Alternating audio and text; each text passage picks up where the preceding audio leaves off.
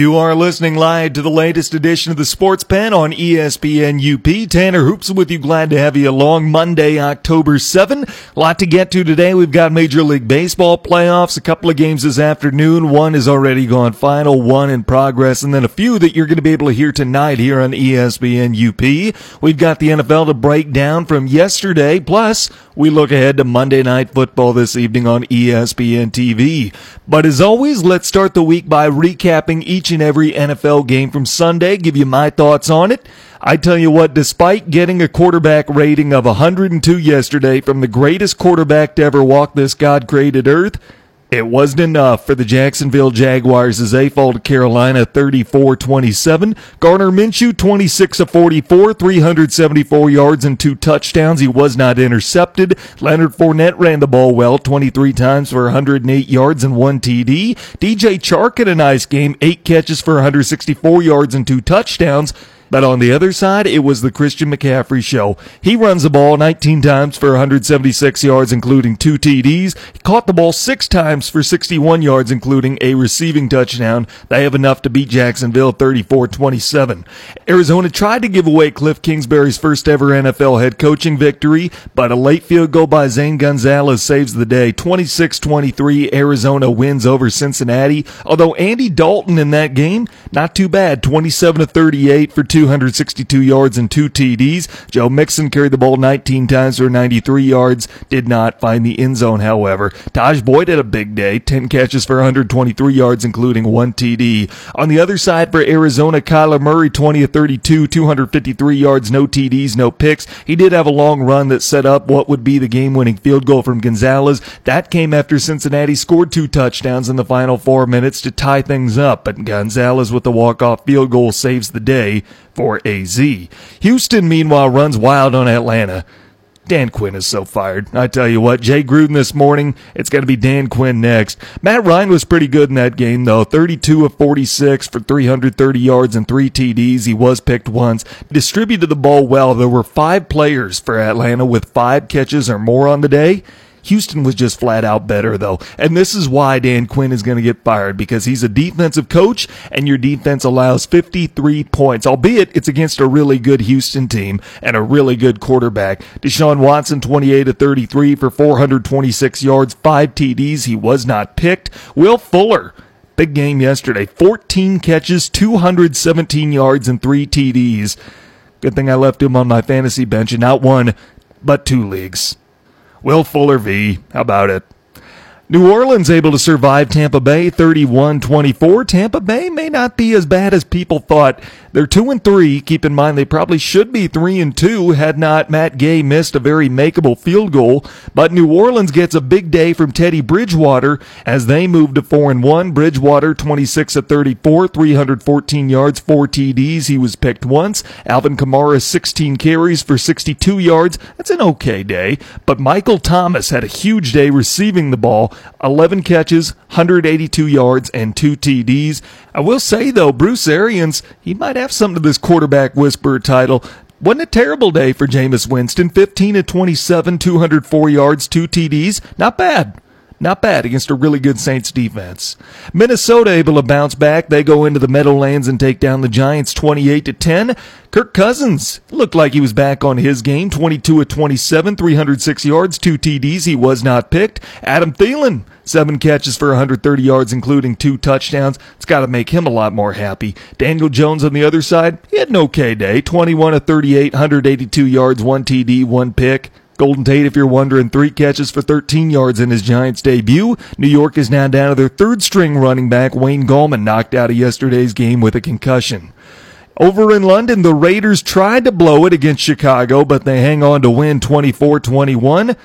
How does this work? How does this NFL head to head thing work? It really doesn't. By no logic should Oakland have beat Chicago yesterday, but they got a good day from Derek Carr, 25 at 32, 229 yards, and a big day for Josh Jacobs, 123 yards and two TDs. Khalil Mack on the other side taking on his former team, three tackles yesterday. Oakland gets a win over Chicago. Each team is now 3 and 2. The Eagles blow by the Jets 31 to 6. The Philadelphia defense was dominating. Carson Wentz 7 17 to 29, 189 yards, one TD. Kind of a mixed bag for him. He had some good moments. He had some not so good moments. Luke Falk, though, really didn't have any good moments on the other side. 15 to 26, 120 yards, no TDs, two interceptions, including a pick six to start things off. Le'Veon Bell held below three yards per carry yesterday, a long of 13. Starting to think maybe taking that year off wasn't such a great idea. He did have seven catches for 45 yards, though, so he was effective catching the ball out of the backfield. Baltimore goes to overtime against a third string quarterback, but they hang on to beat the Steelers 26 23. Mason Rudolph was put in concussion protocol, although he did return home, spent the night there after leaving the hospital yesterday. So that left Pittsburgh turning to Devlin Hodges.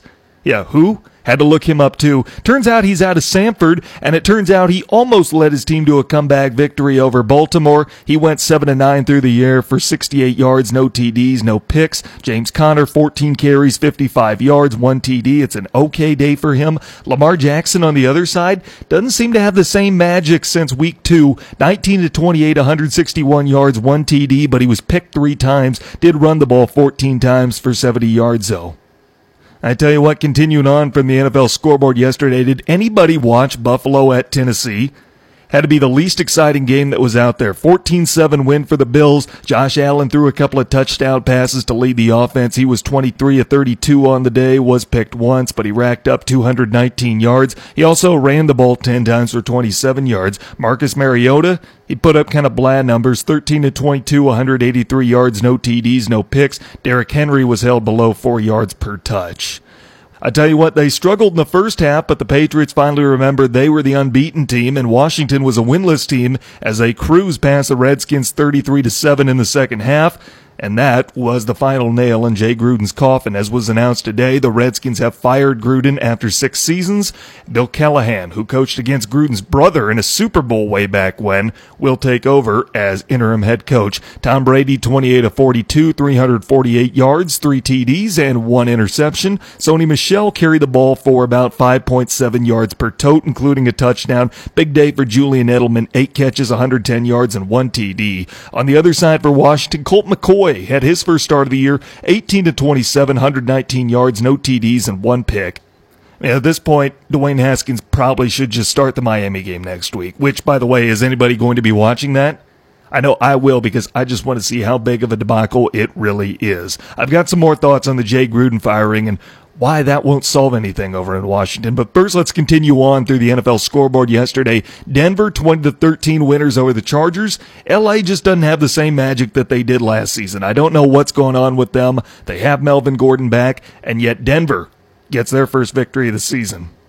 They do so with Joe Flacco going 14 to 20 for 182 yards, one TD, and one pick. Philip Lindsay, a great day rushing the football, 15 carries, 114 yards, and one TD. On the other side, Philip Rivers, 32 for 48, 211 yards, no touchdowns. He was picked twice. Melvin Gordon held to 2.6 yards per carry, no touchdowns. Just not a lot going for LA yesterday. Green Bay dominates the Cowboys 34-24. There might be something to that Green Bay run defense. They were able to effectively shut down the Cowboys and Ezekiel Elliott yesterday. Zeke with an okay game, 12 touches for 62 yards and a touchdown, but still not enough to be where they need him to be to win. Dak Prescott 27 of 44 through the year for 463 yards, two TDs, body was picked three times, and Amari Cooper had a big day with 11 catches, 226 yards, one TD. I tell you what, Prescott did put up 463 yards, but he didn't do it in impressive fashion. He very well could have been picked off five times in that game. He's very fortunate that it was only three, albeit that still wasn't enough to keep them in that game. I know they put up 24 points against Green Bay, but it was 31 to 10 going into the fourth quarter. It really was not a game from very early on. On the Green Bay side of things, Aaron Rodgers was 22 at 34, 238 yards, no TDs, no picks. He had a good game. He always likes playing at AT&T Stadium. He's 4-0 there, including his only Super Bowl championship, but it might have been the Aaron Jones show if we were talking about any Aaron on Green Bay's roster having a big day yesterday. 19 touches for 107 yards and 4 TDs as he comes back to his home state and he dominates the Dallas Cowboys. Now we have a few personalities here at ESPN Radio that are very much invested in how the Dallas Cowboys do. And we have audio from both of them because they're on very opposite ends of the spectrum. We have Stephen A. Smith, who is just overjoyed whenever the Cowboys lose. And then we have Will Cain, who is crushed, heartbroken, his soul ripped out whenever the Cowboys lose. Will is still clinging to hope that Dak Prescott is not only a franchise quarterback, but that he is an elite quarterback. This is what he put out on Facebook after the game last night. I'm not going to lie. I'm concerned about this team. I'm concerned that the minute the Dallas Cowboys go up against something more than horrendous competition, they haven't looked good. I'm concerned about the penalties. I'm concerned about the turnovers. I'm concerned that supposed strengths, like the defense and the offensive line, are just absolutely getting shoved around. But one thing I'm not concerned about is Dak Prescott. I know y'all are jumping off the bandwagon. I've seen it. He's mediocre. We told you, Will. He's a game manager. He's average. Give him 40 million, please. Signed NFC East. Let me tell you something. You're off the bandwagon? Cool. Just don't come back. Don't come back when he wins. Don't come back when they go to the playoffs. Don't come back when he's clearly one of the top quarterbacks in the league. And don't come back when Dak Prescott wins a Super Bowl. That's my quarterback.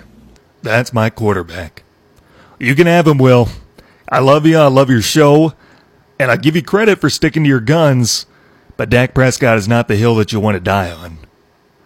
Even Kellen Moore is not able to elevate Dak Prescott's game beyond anything more than mediocre competition. They look good the first three weeks playing the Giants, Redskins, and Dolphins. Almost everybody has playing those teams. Teams with a combined record of 2 and 12 to start the season. The last two weeks, the Cowboys' opponents have a combined record of 8 and 2, and the Cowboys have looked like a much different team. Not all that is just the rise in competition, but some of that has to be attributed to coaches getting film on Kellen Moore and what he likes to scheme. Just like you can get film on a player you don't know much about, you can do so with a coach, with an offensive coordinator. You can see his tendencies, you can see his schemes, and that's exactly what Sean Payton and Matt LaFleur did these last two weeks. I give you credit, Will. You're sticking to your guns. I respect that. But I'm not with you on that. As a media professional, I'm not with you on Dak Prescott. I don't think he's a Super Bowl quarterback. They might be a playoff team this year, but they're not going to do much more than that. But you know who loves what happened to the Cowboys last night? Was Will's colleague on First Take. He's on here 1 to 3 every afternoon. Stephen A. Smith. He had some wonderful audio for us last week. He didn't disappoint this week either.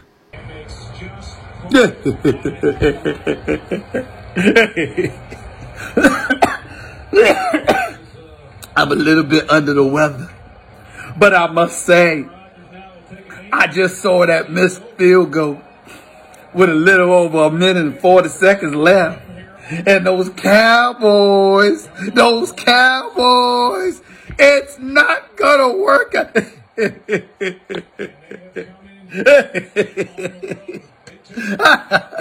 I mean, Dak struggling throwing interceptions. I mean, you know, can't make field goals. Jason Garrett losing his composure, showing they got a little attitude. You the Cowboy fans out there, you watched your team, didn't you? You watched them giving that good fight. You watched them.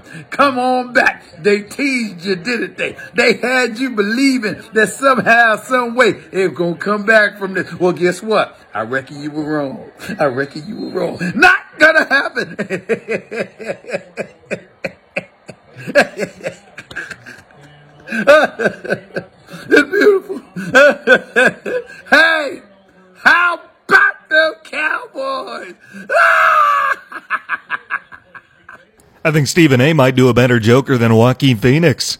But I tell you what, the Cowboys lose last night. They fall back into a tie with Philadelphia for first in that division. The Giants are now 2 and 3, one game back.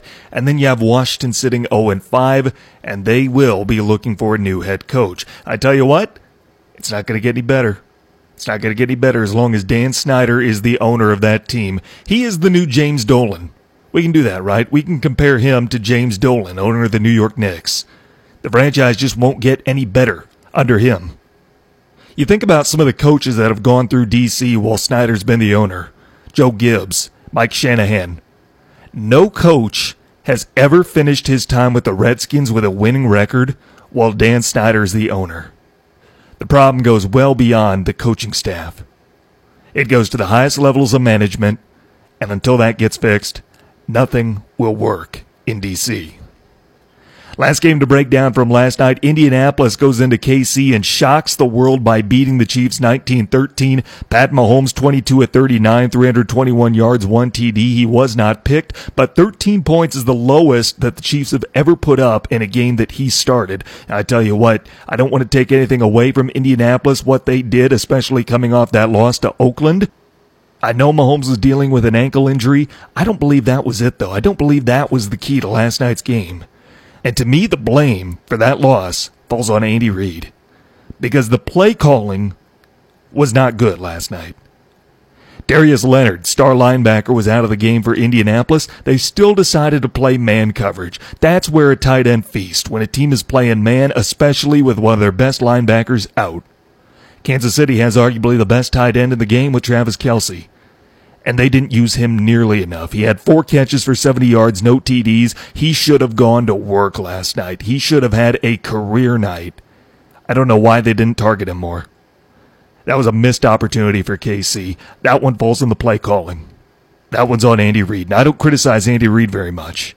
I think he's a Hall of Fame head coach, but last night was one of the more unimpressive games that he's called in a long time.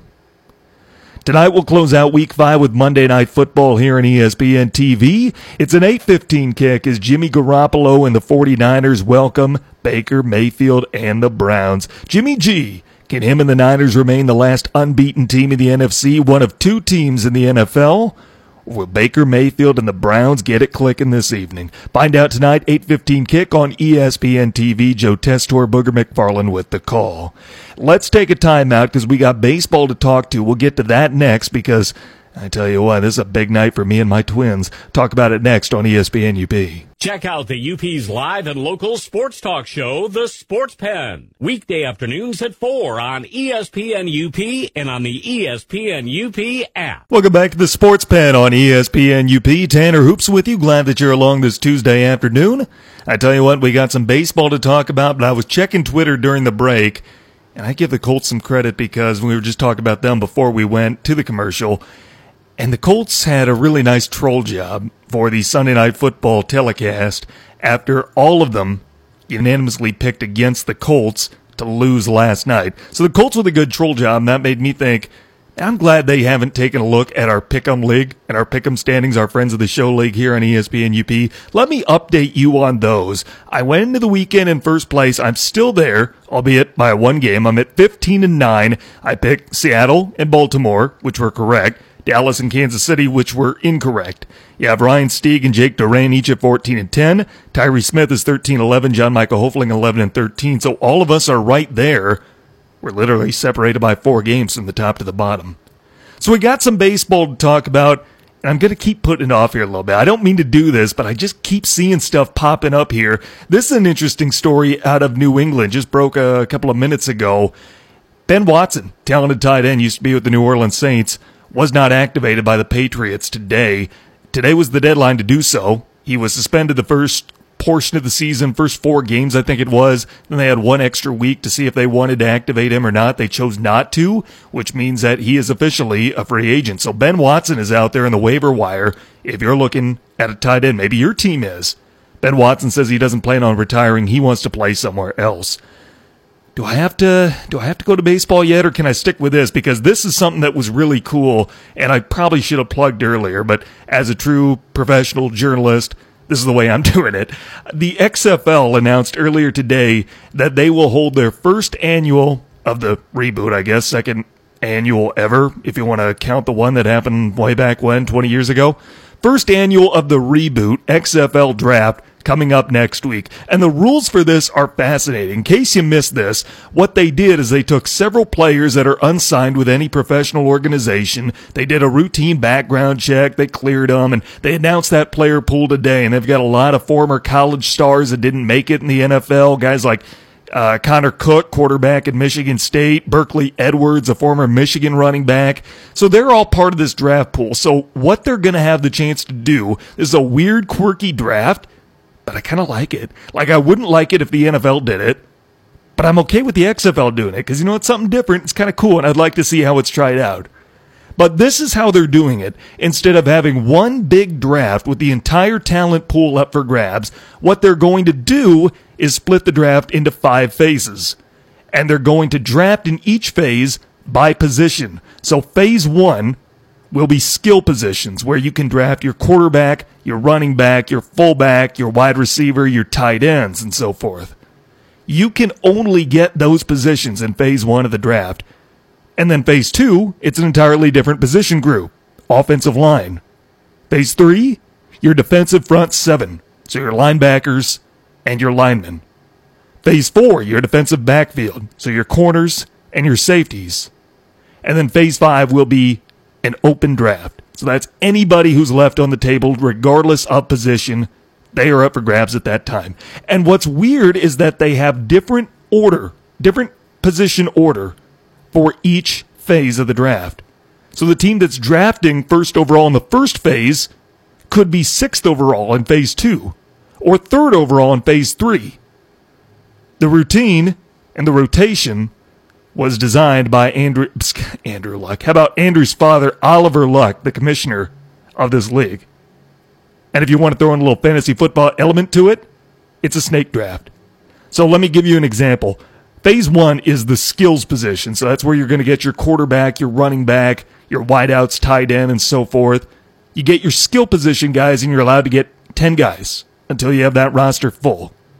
So the draft order is DC. They'll have the first overall pick when it comes to those positions, followed by Houston, New York, Dallas, Tampa Bay, St. Louis, Seattle, and LA, which means for the ninth overall pick, LA is going to get that and the order reverses itself and goes to Seattle, St. Louis, Tampa Bay, Dallas, New York, Houston, and winds its way all the way back to DC, and then it goes back to DC. Just like fantasy football. If you're a fantasy football owner, you know about this style. That is what's going to happen next week, and I tell you what, again, I would hate it if the NFL did it because I'm a traditionalist. But sometimes I like seeing new, cool, innovative ideas. And I think that's what we have here.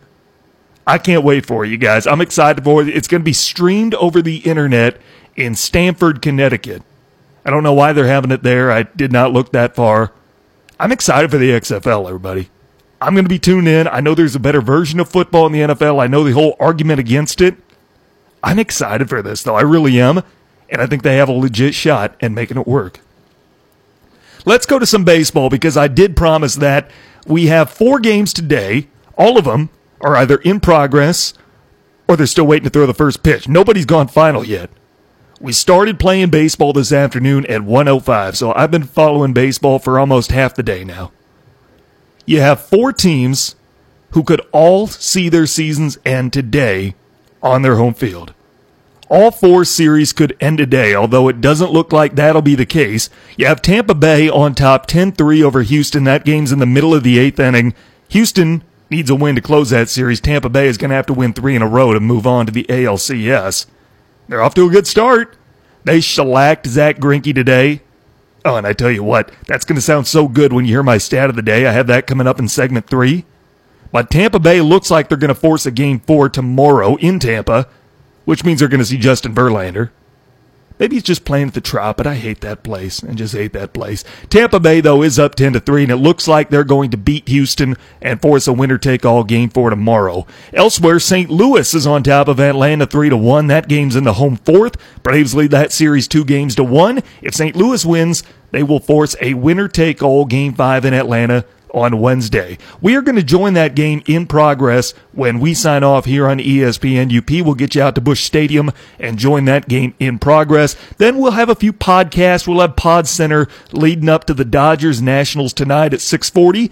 Dodgers seem like they took command of the series last night. I wouldn't be shocked if last night's sixth inning was the turning point for that series. Because Patrick Corbin, who had been so good for Washington during their run, was just shellacked. Didn't make it through that inning. It was a rare relief appearance, and I think people underestimate how tough it is on starting pitchers to come in relief roles in the postseason. You got to start getting them to do that around late September when you know you're going to be a playoff team. Some teams don't have that luxury. Some teams are playing up to the final day. And Patrick Corbin was not ready for it last night. He gave up seven runs in the sixth inning, all with two outs last night. So the Dodgers win 10-4 last night as they take a 2-1 series lead. First pitch tonight is set for 6:40. You have Rich Hill going for the Dodgers against Max Scherzer, who's won 11 games for Washington this year. He looked really good against DC, uh, excuse me, against LA the other night. Washington's going to need something like that again to get them on to a winner take all game 5 at Chavez Ravine. That would be Wednesday night. Twins and Yankees set for an 8:40 first pitch tonight. You have Jake Odorizzi going up against Luis Severino. Last time the Twins saw Severino in the postseason, they're really good against him. Sevy didn't make it through the first inning. The Twins went up 3 nothing. Went on to lose that game in Twins postseason fashion. I tell you what, it's been a magical run for us as fans this year. But 15 straight losses in the postseason, a standalone major league record, they got to win tonight to avoid getting swept. I don't think they've avoided a sweep in a playoff series since 04, I think it is. I need to double check that. I try to stay away from stats like that. Even though I'm a media professional, I should know that before I go on air. It hurts. it hurts. And I got, I try to stay away from that kind of negativity. But I tell you what, earlier today I was out getting lunch. I was at one of my favorite places getting a sandwich. And the guy at the counter sees me wearing my red Twins jersey and says, you from Minnesota? I said, No, I'm from Iowa. Close enough. He's like, Okay. They're in trouble. I'm like, Same story, uh, different year. Because the Twins' postseason struggles have gone on since I've been a boy. I tell you what, though, I'm happy with this. It could end tonight, and I'm happy with this season and the direction that the team is going. Next year is where it culminates. Next year is where the pressure is on to win it because four of your five starting pitchers will be up for new contracts. Nelson Cruz isn't getting any younger. He says he does want to come back next year. He wants the Twins to pick up his option, which they can do. They've got something special cooking there. So I would feel a lot worse if we were a year removed from now and the Twin season came to an end. Because I believe that's where their window of opportunity, if this team has a shot at a World Series run, I believe that is where it goes. This year's been fun and I hope they do some tonight. I really do. I'll be flipping between that one Monday Night Football. I think that one's going to be a fun one as well. By the way, we're going to have that game on ESPN UP as well. I don't know if I mentioned that earlier, but we're going to have every game the rest of the day here on ESPN UP. We will again join in progress the Braves and Cardinals. We will get you out to Dodgers Nationals after Pod Center, and then a few more podcasts to lead up to the Twins Yankees at Target Field. Dan Shulman is going to be on the call with Chris Singleton for that one. I tell you what, if we have ALDS game fours tomorrow, it looks like we're going to have at least one if Tampa Bay holds on. Then we will have those for you here in ESPN UP. The schedule is to be determined. We'll make sure you get that information somehow. But be sure to stay tuned to ESPN UP and check our social medias. We'll be updating that to let you know about our baseball broadcast schedule coming up throughout the course of the next few days. But I tell you what, before we hit the break, because we're coming up on it here in just a moment, hit the bottom of the hour, I want to give you this, because this came out earlier today. We had technically week one, it's kind of like week zero of the NCAA hockey season. I didn't like it because only like six teams played across the country. Michigan Tech did, and they had a really good weekend. Alex Bretzman got named player of the week. He had a monster of a weekend. But I don't like it that it affects the rankings when you only have a few teams playing because the rankings move, and I've never understood why. You see, like, three different teams in the top 10 were idle this weekend, and then they move up. I saw a team that went 1 0. They only had one game this weekend. Might have been Denver. I think Denver went 2 0. I don't remember who it was. I'll double check. But they moved down despite going undefeated this weekend.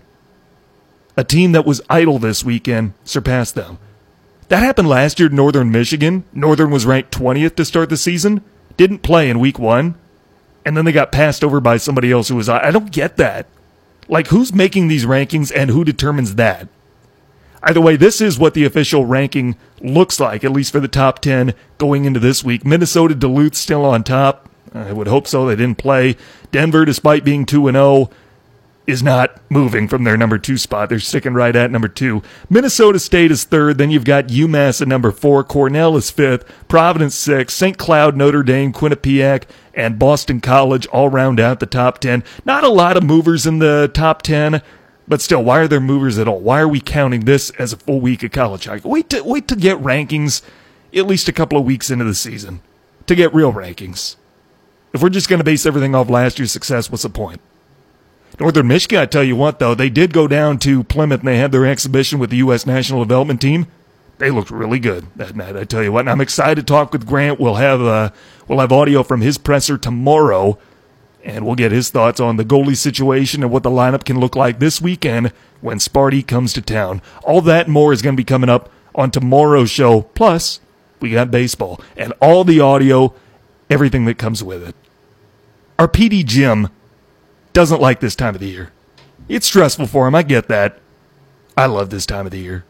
I love this time. I might feel differently if I was having to program all the logs, everything that goes into it, do Jim's job for him. But I love this time of the year. Baseball postseason is here, ladies and gentlemen, and I'm here for it, and we're here for it here in ESPN UP. Let's take another time out as we hit the halfway mark in the show. We'll come back. There's some good stuff here coming up, plus a good stat of the day you're not going to want to miss. Next on ESPN UP. Check out the UP's live and local sports talk show, The Sports Pen. Weekday afternoons at 4 on ESPN UP and on the ESPN UP app. Welcome back to the Sports Pen on ESPN UP. Tanner Hoops with you. Glad you're with us. Here's your Sports Center update. The Houston Rockets will not discipline general manager Daryl Morey over a now deleted tweet criticizing the Chinese government for their handling of the Hong Kong protests. The Pittsburgh Penguins announced that centermen Evgeny Malkin and Nick Bjugstad both have suffered long-term lower body injuries. And finally, today is the 103rd anniversary of the most lopsided game in college football history. 103 years ago today, on October 7th, 1916, Georgia Tech, under the leadership of Coach John Heisman, yeah, they named the trophy after him, defeated Cumberland 222 to nothing. GT at that time, their nickname was the Gold Tornado, which I actually like better than the Yellow Jacket. They should have kept that. 222 to nothing. Georgia Tech beat Cumberland, who's now an NAI school, on this day in 1916. Total numbers in that game, Georgia Tech did it with 970 yards rushing and zero pass attempts. It's like the anti Mike Leach. 978 yards of total offense for GT in that game, all came on the ground. Cumberland, meanwhile, finished with negative 28 yards of total offense. They were 2 of 18 through the air for 14 yards, but threw six interceptions, and they were held to negative 42 rushing yards. Turnovers in that game, 15 for Cumberland, none for the Gold Tornado, who, by the way, scored 32 rushing touchdowns in that game. That is your Sports Center update. It's not quite your stat of the day, although that's a pretty good one. Here is your stat of the day. We were talking baseball in the last segment. The Rays and the Astros going on right now. Zack Greinke, the starting pitcher for Houston today. If you took all nine salaries of the starting nine in the Rays batting order today, it would not come close to matching the annual salary that the opposing pitcher, Zack Greinke, turns in per year. Out of that Rays batting lineup, Kevin Kiermaier commands $8 million a season. That's the most of anybody. Then you've got Tommy Pham, $4.1 million a year. Avisail Garcia, three and a half million a year. Travis d'Arnaud, three and a half million a year. Brandon Lowe, one million. Then you've got Yandy Diaz, five hundred fifty-eight thousand. Willy Adames, five hundred sixty-two thousand. Ji-Man Choi, eight hundred fifty thousand, and Austin Meadows, five hundred fifty-seven thousand. In total, the starting nine in the Rays batting lineup today commands twenty-two point six million dollars a year. Zack Greinke earns $31.5 million a year. 31.5 compared to 22.6. Zack Greinke out earns the entire Rays starting lineup he's pitching to today by about $9 million a year. That is your stat of the day. That's a good one. I tell you what, it shows you that that Rays team, as poorly bankrolled as they are, what they've been able to do has been nothing short of amazing. What they've put together, not just this year, the last few years. They've won 90 games each of the last two years, and they did so by slashing $16 million from their annual budget. I give that team credit. If the Twins weren't in, I'd be a Rays guy. I tell you what, I want to get on to some possible coaching hires, some probabilities even, for the Washington Redskins. And we're going to do that here in a moment, but first I want to touch on something else in that update. And it's not my beloved Pittsburgh Penguins, how they're made of glass, basically. Evgeny Malkin's out. He was the only one that really seemed like he was there to play opening night. Now, but I want to talk about for the next few minutes is what happened with Daryl Morey, general manager of the Houston Rockets. If you don't know this story, on Friday, Morey tweeted from his personal account, not in affiliation with the team whatsoever. He sent out a tweet condemning the Chinese Communist Party, which is the governing body of China, and their handling of the Hong Kong protests. Well, his team, the Rockets, are very popular in China, or they were, I should say, because now fans in China are turning on the Rockets. And they're popular there because they play exhibitions there. Yao Ming is still a hero to the Chinese people. He played all nine NBA seasons with Houston. But now Chinese basketball fans are turning on the Rockets and Daryl Morey. The NBA released a tweet distancing itself from Morey, condemning Morey's tweets. The Rockets themselves wouldn't condemn what Morey said, but they did distance themselves. Morey, I tell you what, is one heck of an executive. He does a really good job as a general manager. He consistently puts together good teams out in Houston. Now, here's the thing with social media it can be a blessing and a curse. We just saw what happened in Iowa a few weeks ago. young man who was on this show, Carson King, raised all that money to donate to sick children at a children's hospital in Iowa City. He did a lot of that through social media. Only for that to end up being his downfall because a reporter went back and found tweets that were eight years old from when Carson King was 16, and they were quoting a racially charged television segment, Tosh.0. And they dug those up and used it to ruin Carson King's reputation. So he built up a reputation as somebody who was going out of his way to help sick kids, only to have his reputation smeared by something he said eight years ago when he was 16 years old. In the same way, Twitter can be used for so many good things. All of social media can. And Daryl Morey, when he's not in the office, he's a human being just like any of us. And he has a right to his own opinions. I don't have the same opinions as my coworkers here. Nor should you see anything that's on my Twitter and think that that is endorsed by ESPN UP. I know sometimes it is, living in the real world it is. But let's say I retweet the Minnesota Twins that doesn't mean that ESPN UP is the Minnesota Twins flagship or in any affiliation with them. I know that's the way it should work. That's what logic says. We're not always a logical breed of people. And I tell you what, the NBA, the Houston Rockets, all quickly wanted to distance themselves from Morey. The NBA has a good fan base in China. They have business interest over there. And I tell you what, I couldn't be more disappointed with how the NBA handled it. Because the NBA, in pursuit of money and in pursuit of business opportunities, are turning a blind eye to what's happening in Hong Kong. The NBA is a microcosm of what big business and Western society is all too often. And that is something that will turn a blind eye to human rights issues for the right price. Daryl Morey, in no association with the Rockets, decided to make his feelings on an issue that I give him a lot of credit for for bringing up, and I think we should be talking about more. But because of who he was, his job title, the team had to suffer for it.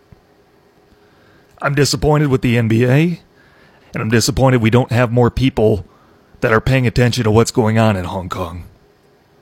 It's one of those things that makes you doubt humanity a little bit that we have some people that are willing to put human rights up for sale.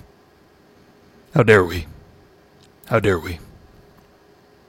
I could do a whole segment on that, I really could, but I've still got more that I want to get to today, and I'm starting to run up against the clock a little bit.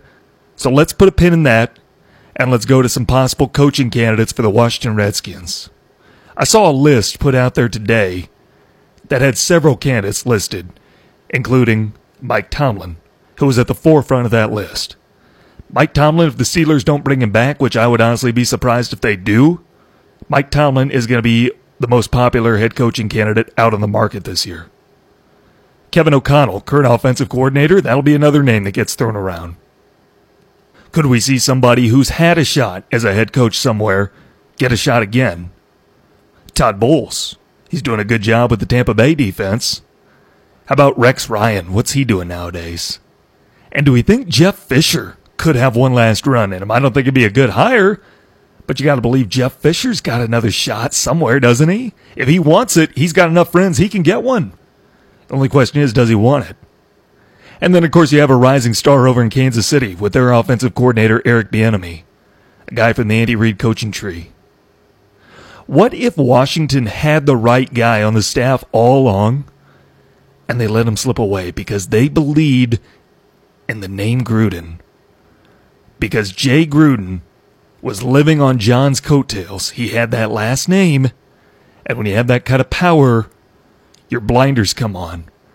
You turn your blinders on to anybody else around him if you believe that's the guy that makes it all go. But maybe it was the assistants on that staff that were the real treasure. Because at one point on this Washington Redskin organization, with Daniel Snyder as the owner and Jay Gruden as head coach, the coaching staff included assistant Sean McVay, who's just coming off a Super Bowl, Matt LaFleur, who's off to a 4 and 1 start with Green Bay, and Kyle Shanahan, who's off to a 4 0 start with San Francisco. All three of those guys were assistant coaches on Jay Gruden's staff at one time. And that front office, that ownership, said Jay Gruden's a guy. We don't want these guys. They're good assistants. They're not going to pan out in the NFL as head coaches, but Jay Gruden is our guy. This is why things aren't going to get better in Washington with Daniel Snyder as the team owner. There was a report going around that they informed Jay Gruden last night that he needed to be at the Redskins team facilities in D.C by 5 a.m. this morning. And upon arrival, there was a short conversation, and they fired him.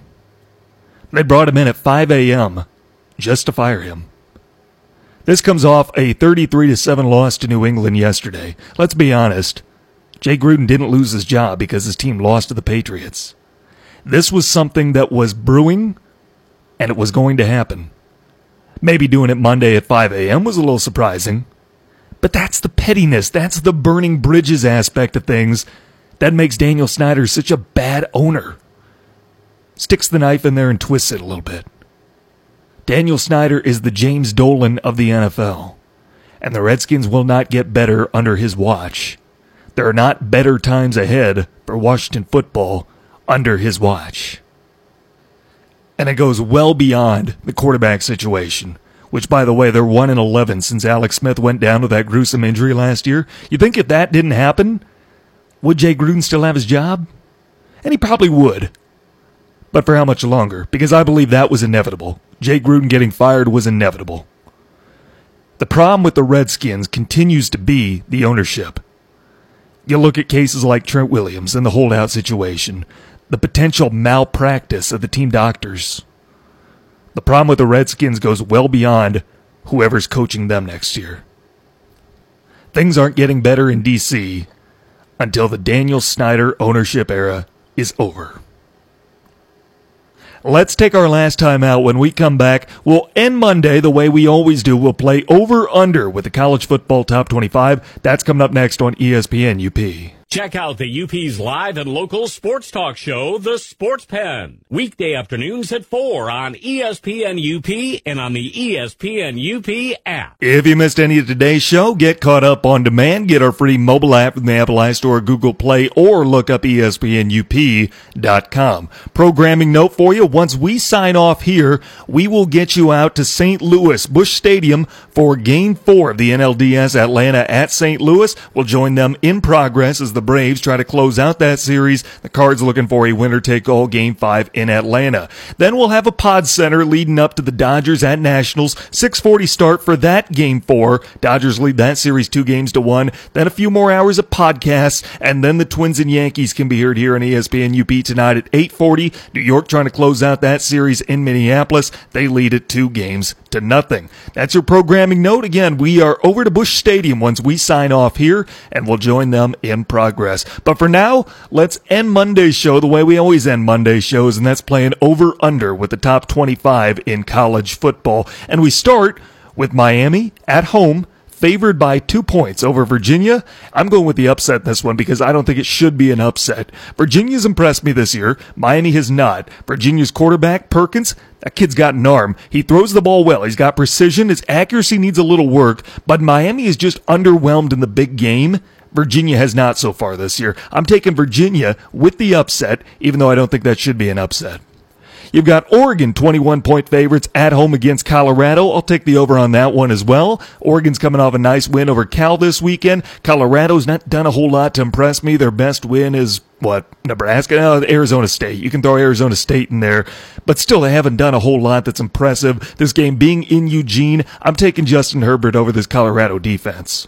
Michigan on the road at Illinois. Wolverines favored by 20. I'm going to take the over on this one because Jim Harbaugh just needs it. A couple of weeks ago, when Michigan got blown out by Wisconsin, they knew that they had to make a statement against Rutgers. They did, 52 nothing, and then a very uninspiring win this weekend against Iowa, 10 to 3. So basically, Harbaugh's back where he started a couple of weeks ago, coming off the Wisconsin loss. He needs to thump Illinois. He needs to go there and make a statement, and his seat is going to get really hot if Lovie Smith and the Fighting Illini get within the 20 point spread. I don't think 20 is enough. I think Michigan's really got to pour it on on Illinois this weekend. So I'm going to take the over because I think Harbaugh and the guys are going to get up to do it. You've got Wake Forest favored by seven at home against Louisville. I'll take the over on this one. It might surprise you to know that Wake Forest is having a really good fall sports schedule. Not just football where they're undefeated, but soccer, volleyball, cross country. Wake Forest has quietly put together a really good fall sports season. Louisville's gotten better. But Wake Forest has gotten better, maybe even more quietly so. They've flown under the radar. I think I go with the over on this one, although I do like the seven point spread where it is right now. I'd probably set about 10. I have Wake let's say by 10 at home this weekend over Louisville. The Red River Shootout, you've got Oklahoma on the road taking on Texas, the Sooners favored by 10. I'm going to go slightly with the under on this one. And this is my logic being the game is in Texas. Texas always gets up for this one. They played LSU to seven points. LSU is quarterbacked by one of the two Heisman front runners right now. And again, Texas got within seven points in that game. They are going to play the other Heisman frontrunner this weekend, Jalen Hurts in Oklahoma. I see Oklahoma winning this one, but maybe by seven, something like that at UT. Memphis at Temple. Memphis favored by five. Does that surprise you? That's a top 25 game. I tell you what, I want to pick Temple in this one. I really do. It's at Temple. I really want to say the Owls are going to win it. I don't have anything to base that off, though. It's just a feeling. Can I do that? Can I can I go with my heart if it's not my team? I don't know why I have a thing for Temple this week. I just think Temple is going to surprise people this weekend against Memphis. I'm going to do it. I'm going to go with the Owls. There's nothing on paper that says I should. I'm just going to say Temple gets the upset. Boise State at home. They are 14 point favorites against Hawaii. I'm going to take the over on that. Boise State has surprised people this year, maybe surpassed some expectations. Hawaii just has not. Boise at home, yeah, by two touchdowns plus. Arizona State at home taking on Washington State. The Sun Devils are favored by a field goal. I'm going to take the over on that one as well. Wazoo, they can put up points with the best of them, but defensively, they haven't looked good the last two, three weeks, something like that. Arizona State is starting to come into their own. I like the Sun Devils in this one. I think they're going to cover the three point spread. Utah on the road at Oregon State. The Utes favored by 14. I'm going to go with the Utes to cover the spread in this one. I think 17? How about that? 17 should sound about right for a victory in Corvallis. Georgia at home this weekend, 25 point favorites at home against South Carolina. I'll take the over on that. Give me five Jake Fromm touchdowns this weekend. Cincinnati coming off a big win over UCF and an excellent troll job, I must say, Friday night. They go on the road to take on Houston. Cincy is favored by five. I'm going to go with the under on it. I think Cincy is going to win, but what they did on Friday night, I don't know if they can repeat that and do it on the road. And I know that it's Houston as compared to UCF, the fighting Case Keenums this weekend instead of the fighting Blake Bortleses. I don't know how Cincy's going to bounce back after a high emotional win. Maybe they won't cover the spread, but I still think they win. You've got Wisconsin favored by 10. They're at home against Sparty. I am going to go with, oh boy, this is tough because Michigan State's run defense is so good and Jonathan Taylor is so good. And the thing is, Sparty's offense is getting there, but Wisconsin still got a pretty good defense, and Wisconsin controls the line of scrimmage better than any team that Michigan State has seen so far this year. It's in Madison. So I'm going to say Wisconsin covers a 10 point spread. I might even pick the over on this. Wisconsin, yeah, I'm going to do it. I'm not confident in it, but I'm going to do it because that run defense, Michigan State has something special, and they very well could prove me wrong.